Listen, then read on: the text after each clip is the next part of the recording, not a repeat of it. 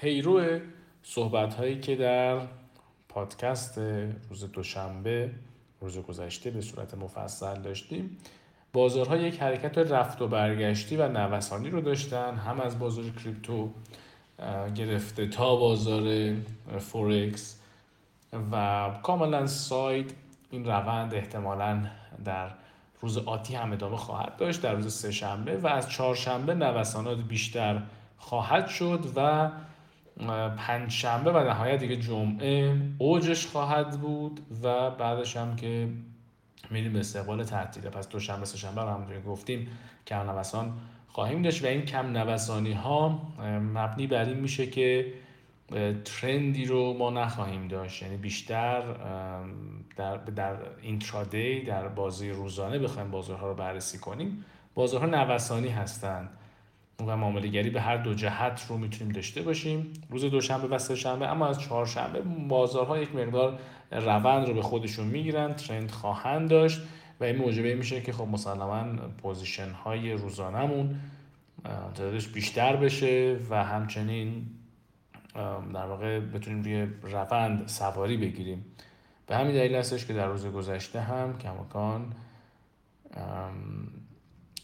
update ی برای position های pump ی و position های crypto هم نداشتیم. بریم یک بررسی کلی داشته باشیم از اتفاقات پیش رو و عرض کنم خدمت شما که یک گزارش نظرسنجی مدیران دارایی رو من داشتم نگاه می‌کردم در asset manager رو داشتم نگاه می‌کردم که جذاب بود.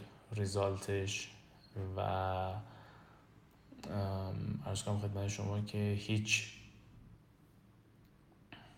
اتفاق عجیب غریبی نبود. یعنی همون چیزهایی که ما دربارهش صحبت می‌کردیم همین ها رو در این اجماع مدیر دارایی دیدم که حالا خیلی هم دیتیل خاصی نبود ولی خب جالب بود که تا پایان امسال بیشترین چیزی که در وضعیت سیاسی ایران پیش بینی میشه توافق محدود هستش و کماکان اکثرا این دید رو دارن که توافق محدود که ما پیشتر راجبش صحبت کرده بودیم که توافقات به صورت تیکهی و خیلی کوچک خواهد بود و پربازه ترین صنایع بورسی رو در شش ماه آتی صنایع خودرویی، بانکی، سیمانی و پالایشی به ترتیب دیدن.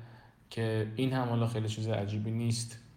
و بعدش هم دارو و فلزات اساسی هم بزرگان بازار هستند و پربازه ترین سهام طی شش ماه آینده هم اولیش وب ملت بعدی خاور بعدی هم شپنا هستش که این صرفا گزارش اجماعی تحلیلگران هستش و خیلی کار کرده. معاملاتی هم نداره.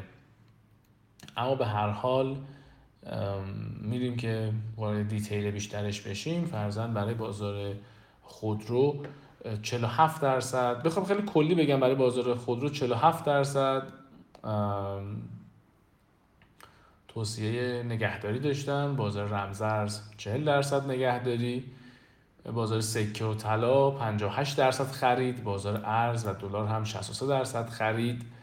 و همطوری که می‌بینیم طبق صحبت پیشتری هم که کرده بودیم این رو هم می‌تونیم به فال نیک بگیریم که کماکان سکه طلا دلار تتر در وضعیت مناسبی قرار داره به ریال و می‌تونه خریداری بشه.